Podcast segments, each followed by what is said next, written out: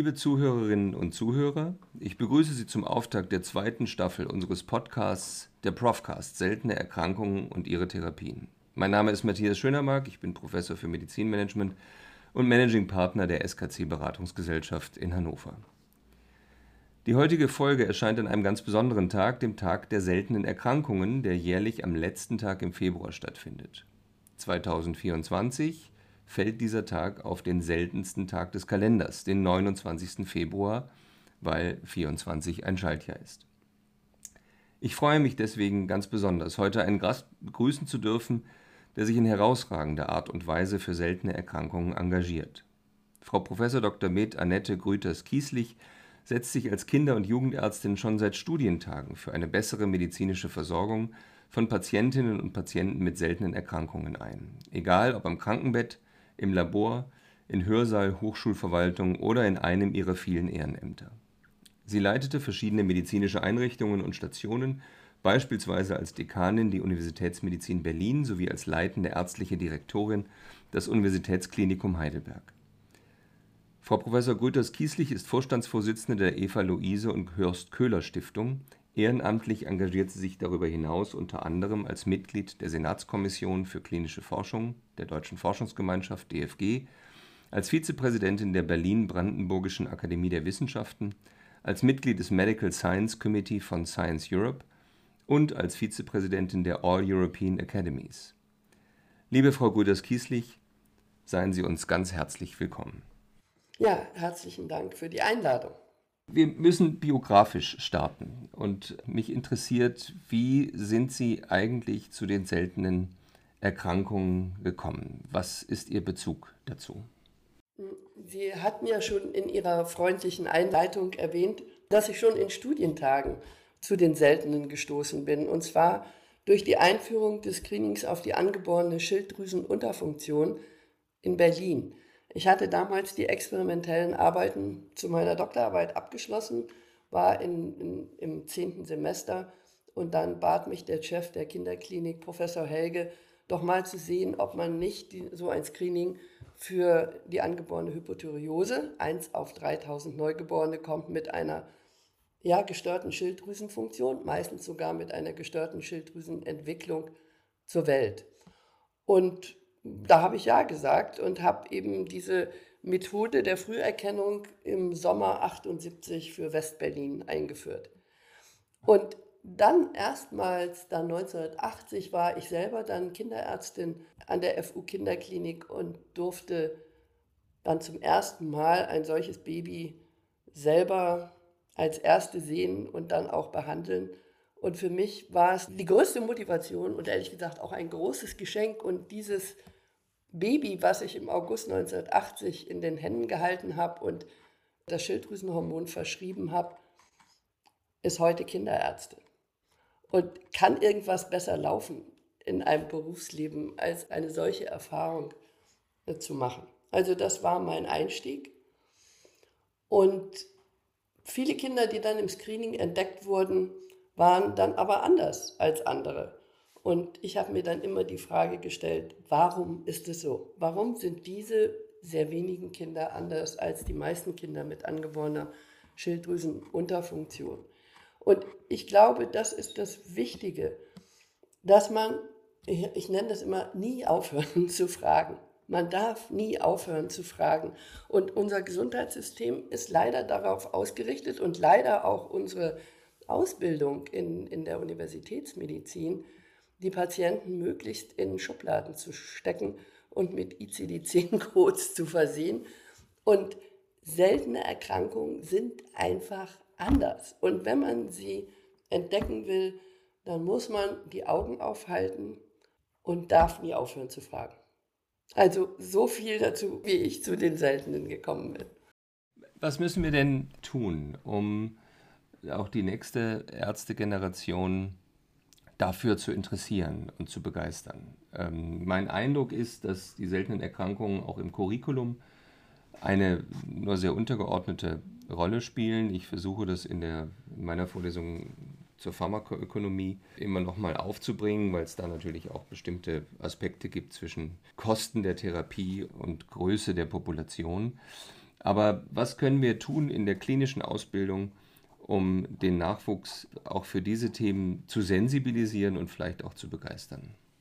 Da gebe ich Ihnen völlig recht. Dieses Thema ist in allen Curricula, die ich kenne, und ich kenne einige, ehrlich gesagt, durch meine Zeit als Dekanin, nicht ausreichend repräsentiert. Als ich Dekanin war, habe ich natürlich geschafft, das als Modul in den Modellstudiengang zu verfrachten. Aber das ist schon längst nicht mehr da so repräsentiert inzwischen. Ich verstehe das auch. Natürlich muss, zunächst bildet man Ärzte aus im Studium. Und die müssen sich hauptsächlich natürlich mit den häufigen Erkrankungen auskennen und auseinandersetzen. Und das ist schon ambitioniert genug bei dem ständig wachsenden Wissen, das wir nun mal haben. Trotzdem bin ich nach wie vor davon überzeugt, dass es in das Curriculum sehr prominent gehört, weil ich glaube, man muss nicht Prophet sein, um vorauszusagen, dass wahrscheinlich schon in sehr wenigen Jahren, wenn eben die genetische Diagnostik äh, immer weiter verfügbar und auch finanzierbar wird, sich viele häufige Erkrankungen in immer mehr seltene Erkrankungen aufteilen werden. Und dieses zu lernen und dieses zu verstehen, das gehört meiner Meinung nach tatsächlich wirklich ins Studium. Und woran lernt man das am besten? Natürlich an Beispielen, an Krankheitsbeispielen. Und man lernt es natürlich an Vorbildern. Und das ist etwas, was mich eben auch antreibt, dass ich versuche, durch mein zivilgesellschaftliches Engagement, das ich habe, darauf hinzuwirken, dass eine Nachwuchsgeneration entstehen kann von jungen Ärzten, Ärztinnen, Wissenschaftlerinnen und Wissenschaftlern, die sich diesem Thema widmen werden. Das ist ein schöner Brückenschlag zur Eva-Luise und Horst Köhler Stiftung, bei der Sie Ihr Vorstandsvorsitzende sind seit vielen Jahren. Erzählen Sie uns ein bisschen über die Stiftung. Was macht die Stiftung, um Patientinnen und Patienten mit seltenen Erkrankungen zu unterstützen? Ja, zunächst einmal ist es so hervorragend, dass unser ehemaliger Bundespräsident und seine Gattin Eva Luise diese Stiftung ins Leben gerufen haben und natürlich auch ja, so tolle Botschafter für dieses Thema sind durch ihre Integrität und Authentizität und ich sag mal Bodenhaftung, die sie auch beide behalten haben, dass sie eben auch versuchen, Patienten mit einzubeziehen, weil Frau Köhler ist ja auch gleichzeitig Schirmherrin der Achse, dem Dachverband der Patientenorganisationen für seltene Erkrankungen. Und allein dieses äh, Setting mit diesen beiden so tollen Menschen und dem Brückenschlag zur Achse ist, glaube ich, etwas, was wesentlich ist für den Erfolg der Eva-Luise und Horst Köhler Stiftung. Die Stiftung hat zwei Schwerpunkte. Der Hauptschwerpunkt ist Forschung, weil Forschung führt zu Gesundheit. Wenn wir nicht mehr forschen und keine Innovationen haben, dann werden wir die Fortschritte, die eben in den letzten Jahrzehnten gemacht worden sind in der Medizin und zu einem längeren Leben mit besserer Lebensqualität geführt haben, nicht erreichen. Also die Stärkung der Forschung zu seltenen Erkrankungen. Und das Zweite ist, weil jeder Standort ja immer nur einige wenige Patienten hat, von einer Gruppe von Patienten, die manchmal nur zehn oder noch weniger in Deutschland sind, das Thema Vernetzung dieser Standorte und eine Strukturbildung, die dazu führt, dass nicht die Patienten von einem Arzt zum anderen laufen müssen, sondern dass die Ärzte zusammenkommen zum Beispiel in Zentren für seltene Erkrankungen oder in äh, Plattformen, wo sie sich zu Fallkonferenzen treffen, um über außergewöhnliche Fälle zu beraten, um sie der richtigen Diagnostik und Therapie zuzuführen. Also die Odyssee, die so viele Patienten haben, zu beenden. Das ist segensreich. Ich fürchte unterfinanziert, wie viele dieser Stiftungen, aber natürlich jetzt auch zum Rare Disease Day am 29. Februar durchaus prominent vertreten und ich man muss weiter die Werbetrommel dafür rühren.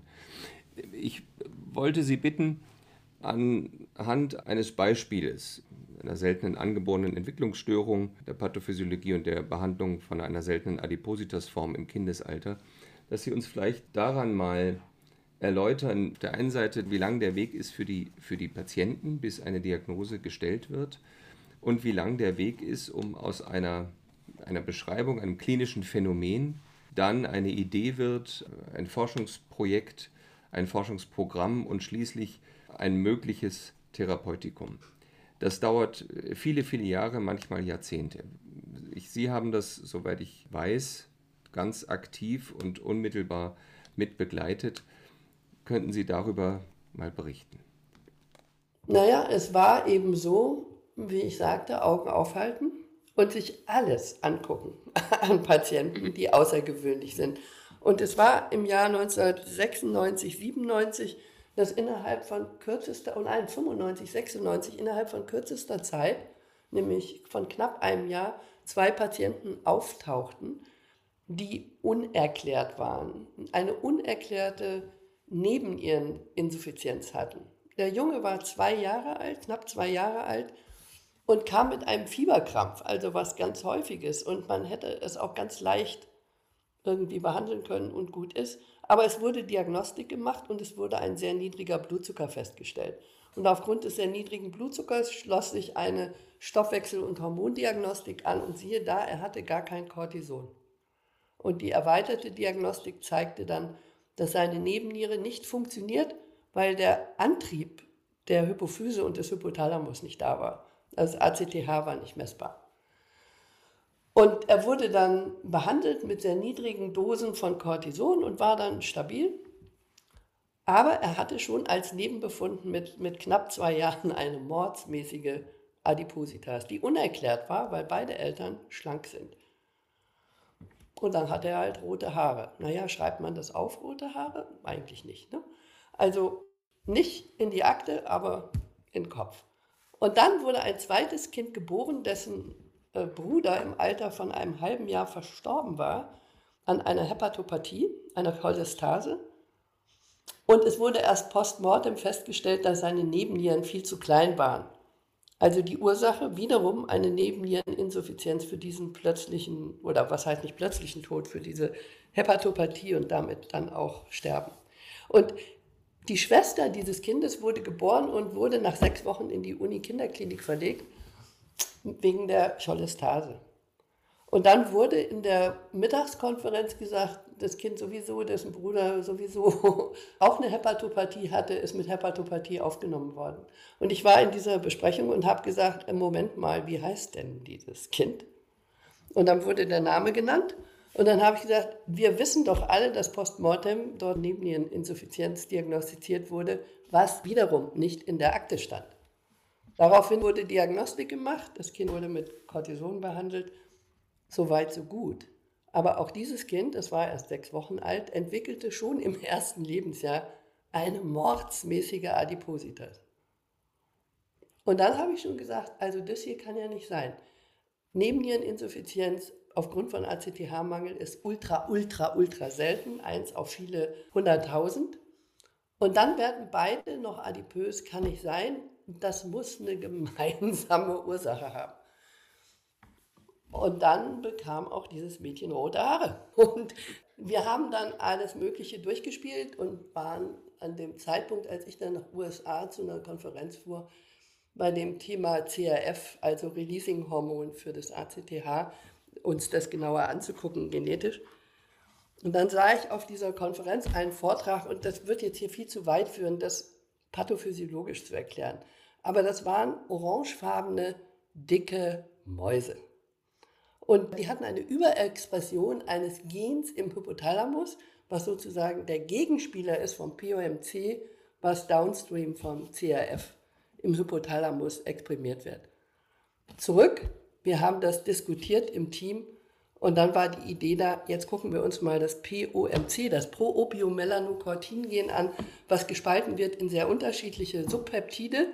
Eins davon Alpha-MSH bildet an den MC4-Rezeptor und führt zur Adipositas. Ein anderes bindet an den MC2-Rezeptor und heißt ACTH und führt, wenn es nicht vorhanden ist, zu Nebenniereninsuffizienz. Und haben dann Mutationen in diesem POMC-Gen bei beiden Patienten gefunden. Wurde dann, ich sag mal, gewürdigt durch ein Nature Genetics Paper. Aber da bleibt man doch nicht stehen. Das Wichtige ist doch, dann für solche Patienten auch eine Therapie zu suchen. Und das ist leider etwas, was dann oft ich sag mal, versackt, weil in den Kliniken auch die Möglichkeit nicht wirklich da ist, konsequent selber an sowas zu arbeiten. Aber Gott sei Dank habe ich eine Arbeitsgruppe gehabt und habe sie Gott sei Dank immer noch, die sich wirklich gekümmert hat und sich hintergehängt hat. Und dann hat es aber wirklich gedauert, von der Beschreibung 98 bis 2016, bis eine kleine, wenn man so will, Startup Company in Boston gesagt hat, ja, hier gibt es so einen Compound, einen Agonisten, der mit starker Wirkung an den MC4-Rezeptor bindet. Und das könnte man mal bei diesen Kindern natürlich ausprobieren. Aber nicht etwa so, dass diese Company die Power gehabt hätte, eine klinische Studie zu finanzieren. Weder Men noch finanzielle Power.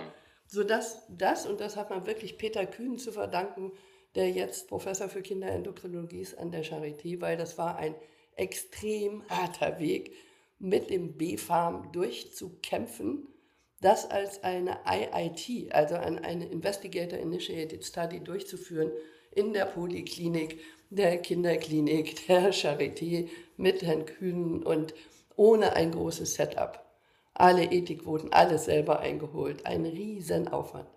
Aber diese Kinder haben mit, der, mit diesem Medikament relativ rasch an Gewicht abgenommen, weil einfach die Hyperphagie, dieser unstillbare Hunger, den diese Patienten haben, aufhörte. Das war extrem eindrucksvoll für uns alle zu sehen, wie schon nach zwei, drei Wochen eben die gesagt haben, wir sind jetzt satt. Und das hat die Patienten selber, die waren ja inzwischen erwachsen geworden. Und eine Option war plötzlich eine bariatrische Chirurgie, von der man eigentlich weiß, sie nützt nichts, weil dieser unstillbare Hunger bleibt. Die waren auch sehr verunsichert, weil sie ihr ganzes Leben lang immer Hunger hatten und das war plötzlich weg. Aber sie sind jetzt behandelt, sie sind jetzt seit 2016 behandelt, haben beide ein normales Gewicht und gehen einen normalen Lebensweg. Kann es etwas Besseres geben als im Leben eines Arztes oder einer Ärztin, dass man das hinkriegt, dass auch eine solche Therapie entwickelt wird? Nein. Das ist eine ganz faszinierende Geschichte. Auch die müsste man den jungen Kollegen erzählen, weil es so viel deutlich macht. Und man muss eben dranbleiben, nicht 20 Jahre. Man braucht das Durchhaltevermögen und immer wieder die Ideen. Und wissen Sie, was eben auch so ein Punkt ist, was hier deutlich wird, deshalb habe ich das so betont mit den roten Haaren. Wir, wir denken jetzt alle, durch Big Data wird auch das Problem der seltenen Erkrankungen gelöst. Es wird sicherlich besser werden, weil man aus den Daten, die gesammelt werden in Krankenhausinformationssystemen und wahrscheinlich in, ich sage jetzt mal optimistisch, in 15 Jahren auch in ambulanten Akten, einiges finden wird, um die Diagnostik zu verbessern. Aber rote Haare werden nicht dokumentiert. So als ein Beispiel von Dingen, die vielleicht gar nicht dokumentiert werden. Also man braucht einfach Menschen, die weiterhin mit offenen Augen durch die Welt laufen und nicht aufhören zu fragen. Never stop asking. Ja, ein sehr gutes Motto. Ich habe noch eine Frage. Die Gesetzgeber in den westlichen Ländern haben den Orphan Drugs, also den Entwicklern von Medikamenten für seltene Erkrankungen, ein paar Privilegien eingeräumt. Steuerliche Privilegien, äh, Dinge, die vereinfacht sind, wenn es um die Zulassung geht. Und das hat durchaus dazu geführt, nachweislich, dass mehr und mehr seltene Erkrankungen erforscht wurden und mit Therapien auch tatsächlich versorgt werden können. Nun schlägt das Pendel ein bisschen zurück oder die Gefahr besteht. Es wird von Orphanisierung gesprochen. Und damit ist ja gemeint, dass die Industrie absichtlich die Population klein macht, um dann eine Orphan Designation bei der Zulassung zu erlangen, um diese Privilegien einzufahren. Deswegen heißt es allenthalben, man müsse diese Privilegien wieder abschaffen. Es sei nicht sinnvoll, die Orphan Drugs müssten sich den gleichen Kriterien stellen wie eben Medikamente für nicht seltene Erkrankungen. Wie ist Ihre Haltung dazu, zu dieser Diskussion?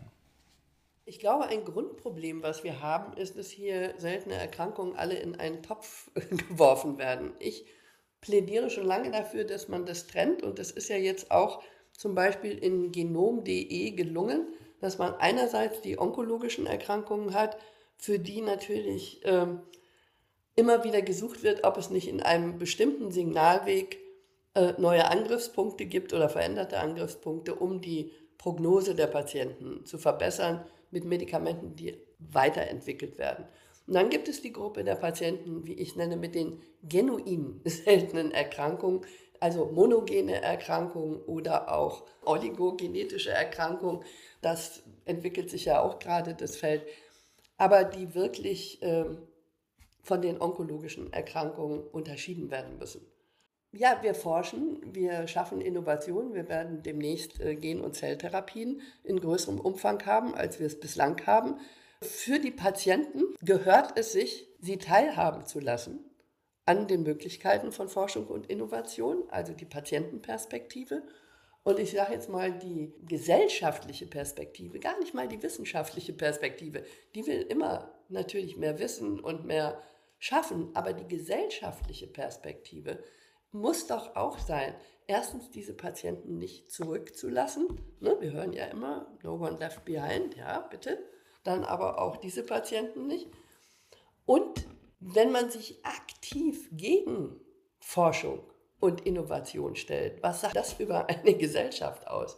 Das ist doch die Grundlage des sich weiterentwickelns und auch des Wohlstands. Also meine klare Haltung ist, um es in einem Satz zusammenzufassen, das sollte man mal verlassen, diese Thematik Orphanisierung in einer pauschalen Abwertung, sondern sich ernsthaft darüber Gedanken zu machen, wie können wir es denn bitte stemmen? Dass das eine Herausforderung ist für das Gesundheitssystem, ist klar. Diese Therapien sind teuer in der Entwicklung. Pharmaunternehmen, die das machen, sind keine Altruisten. Die müssen sich wettbewerblich aufstellen. Da habe ich vorgeschlagen im Rahmen der Alliance for Rare, das ist ja etwas, was auch die Eva-Luise und Horst Köhler Stiftung ins Leben gerufen hat, lasst uns zusammentun, Stifter, aber auch Standorte, die sich dem Thema äh, seltene Erkrankungen widmen wollen und es auch tun. Warum kann man nicht, ich sag mal, wir haben es ja gelernt, es hat ja geklappt mit der Impfallianz.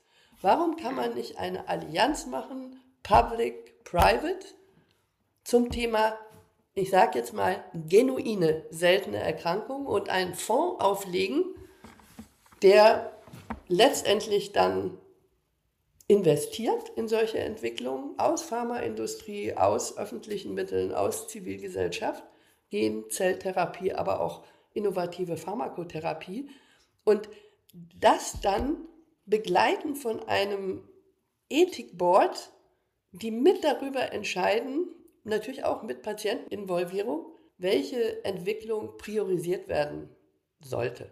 Also Kinder, die sonst früh sterben. Kinder, die sonst Beeinträchtigungen erfahren, die ein selbstständiges Leben unmöglich machen und, und, und.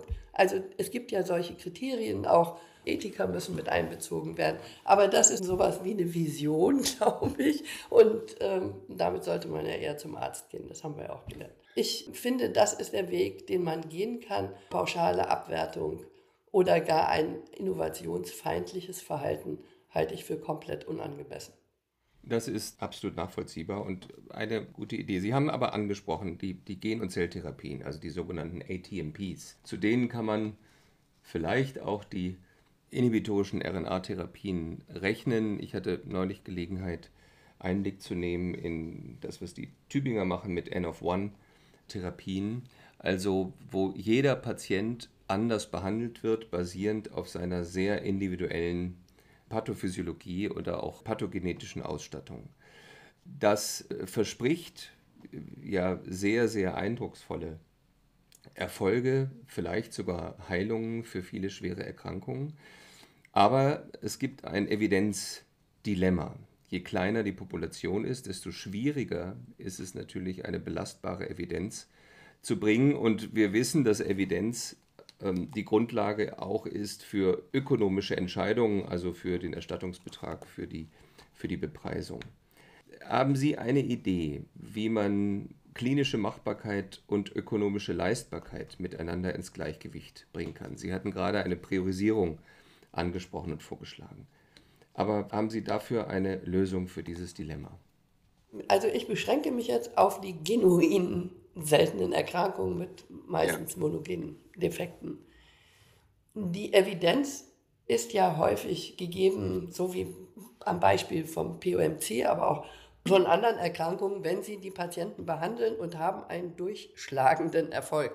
Dann brauchen sie nicht diese großen Fallzahlen. Also das ist eine Möglichkeit, die man gehen kann. Und wenn Sie mich fragen, ja, das ist halt in Deutschland einfach noch sehr schwierig, genügend Patienten überhaupt zu rekrutieren für die Studien. Ich habe das ja so ein bisschen auch anklingen lassen. Man hofft jetzt sehr auf die Datenlage. Also wir haben eine, in den Krankenhausinformationssystemen Daten, die erfasst wurden mit dem Ziel, mit den Krankenkassen abzurechnen.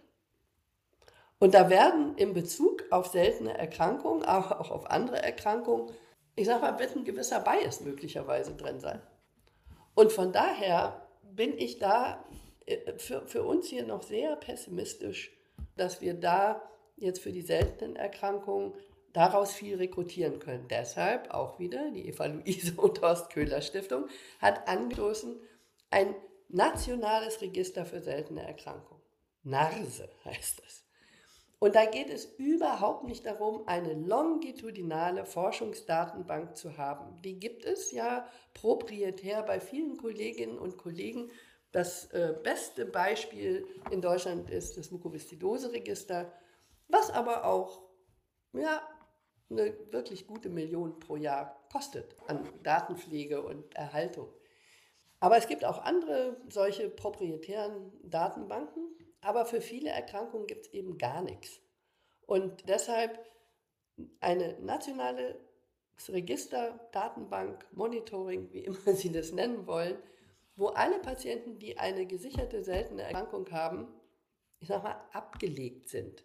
Mit ihrem Minimaldatensatz, der vollständig der gleiche ist wie in der angestrebten europäischen Datenbank um wirklich, wenn eine Entwicklung auf dem Weg ist und nahe der Phase 1, 2, 3 ist, dass man auch feststellen kann, wie viele gibt es denn überhaupt davon in Deutschland und wo sind sie, um dann auch rekrutieren zu können.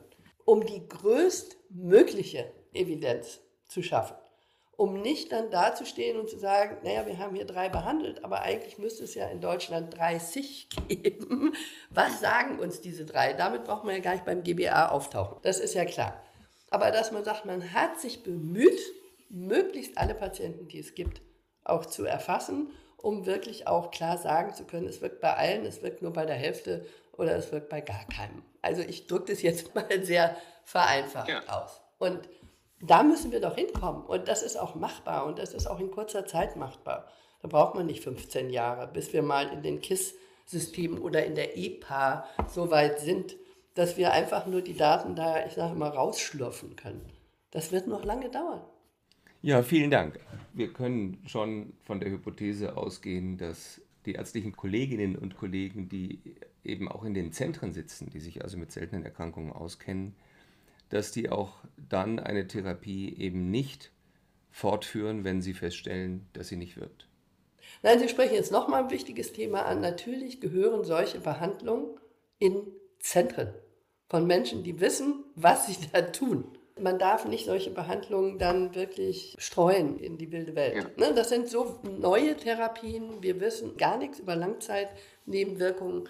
Wir wissen oft auch nicht, ob die Toxizität, die sich eben vorher gezeigt hat, die einzige ist. Also das ist ja nicht ohne Gen- und Zelltherapie. Also von daher gehört es in Zentren und nirgendwo anders hin. Und nochmal, also wieder zurück zur POMC-Geschichte, aber ich könnte auch andere nennen. Da gab es da diese beiden Patienten in Berlin. Und dann gab es einen netten Kollegen in Hamburg am Altenaer Kinderkrankenhaus, dem dann einfiel, so einen könnte ich auch haben. Das sind drei. 1998 und ich glaube Hamburg, das war so dann zwei Jahre später. Es gibt seitdem keinen weiteren Patienten in Deutschland. Die Prävalenz ist geschätzt 1 auf eine Million irgendwas, aber es kann doch nicht sein. Also es gibt noch viel, viel zu tun, glaube ich, auch diese Patienten wirklich zu identifizieren. Das ist ein schönes Fastschlusswort, denn wir haben noch eine Frage. Wir beenden unseren Podcast immer mit, in Ihrem Fall, Queen for a Day. Wenn, es, wenn Sie die Möglichkeit hätten, ein, eine Maßnahme, eine nationale Maßnahme tatsächlich durchzusetzen, welche wäre das? Also ich glaube, was auch der, der Versorgung und der Forschung zu seltenen Erkrankungen wirklich nachhaltig und langfristig nutzen würde, ist, wenn man mal eine große Offensive startet und all die Dinge lässt in unserem Gesundheitssystem, die nicht nur nicht evidenzbasiert sind, sondern von denen man heute schon zeigen kann, sie bringen überhaupt nichts. Das würde so viel Geld frei schaufeln, dass wir ein bisschen gelassener äh, dem demografischen Wandel ins Auge sehen könnten, aber auch natürlich mehr Geld hätten für die bessere Versorgung und Forschung zu seltenen Erkrankungen. Das war jetzt doch ein bisschen über die seltenen hinaus gesagt, aber ich glaube, das ist schon der Weg, den wir gehen müssen. Und es braucht den systemischen Blick. Ganz, ganz herzlichen Dank äh, für Ihre Zeit. Das war ein ganz spannender und ganz wunderbarer Podcast. Mein Gast war heute Frau Professor Dr. Annette Grüters-Kieslich, die sich ähm, in jeder ihrer Funktionen mit seltenen Erkrankungen beschäftigt und für Patientinnen und Patienten mit seltenen Erkrankungen einsetzt. Frau Grüters-Kieslich, alles Gute, vielen Dank, dass Sie dabei waren. Ja, vielen Dank, dass ich äh, eingeladen wurde.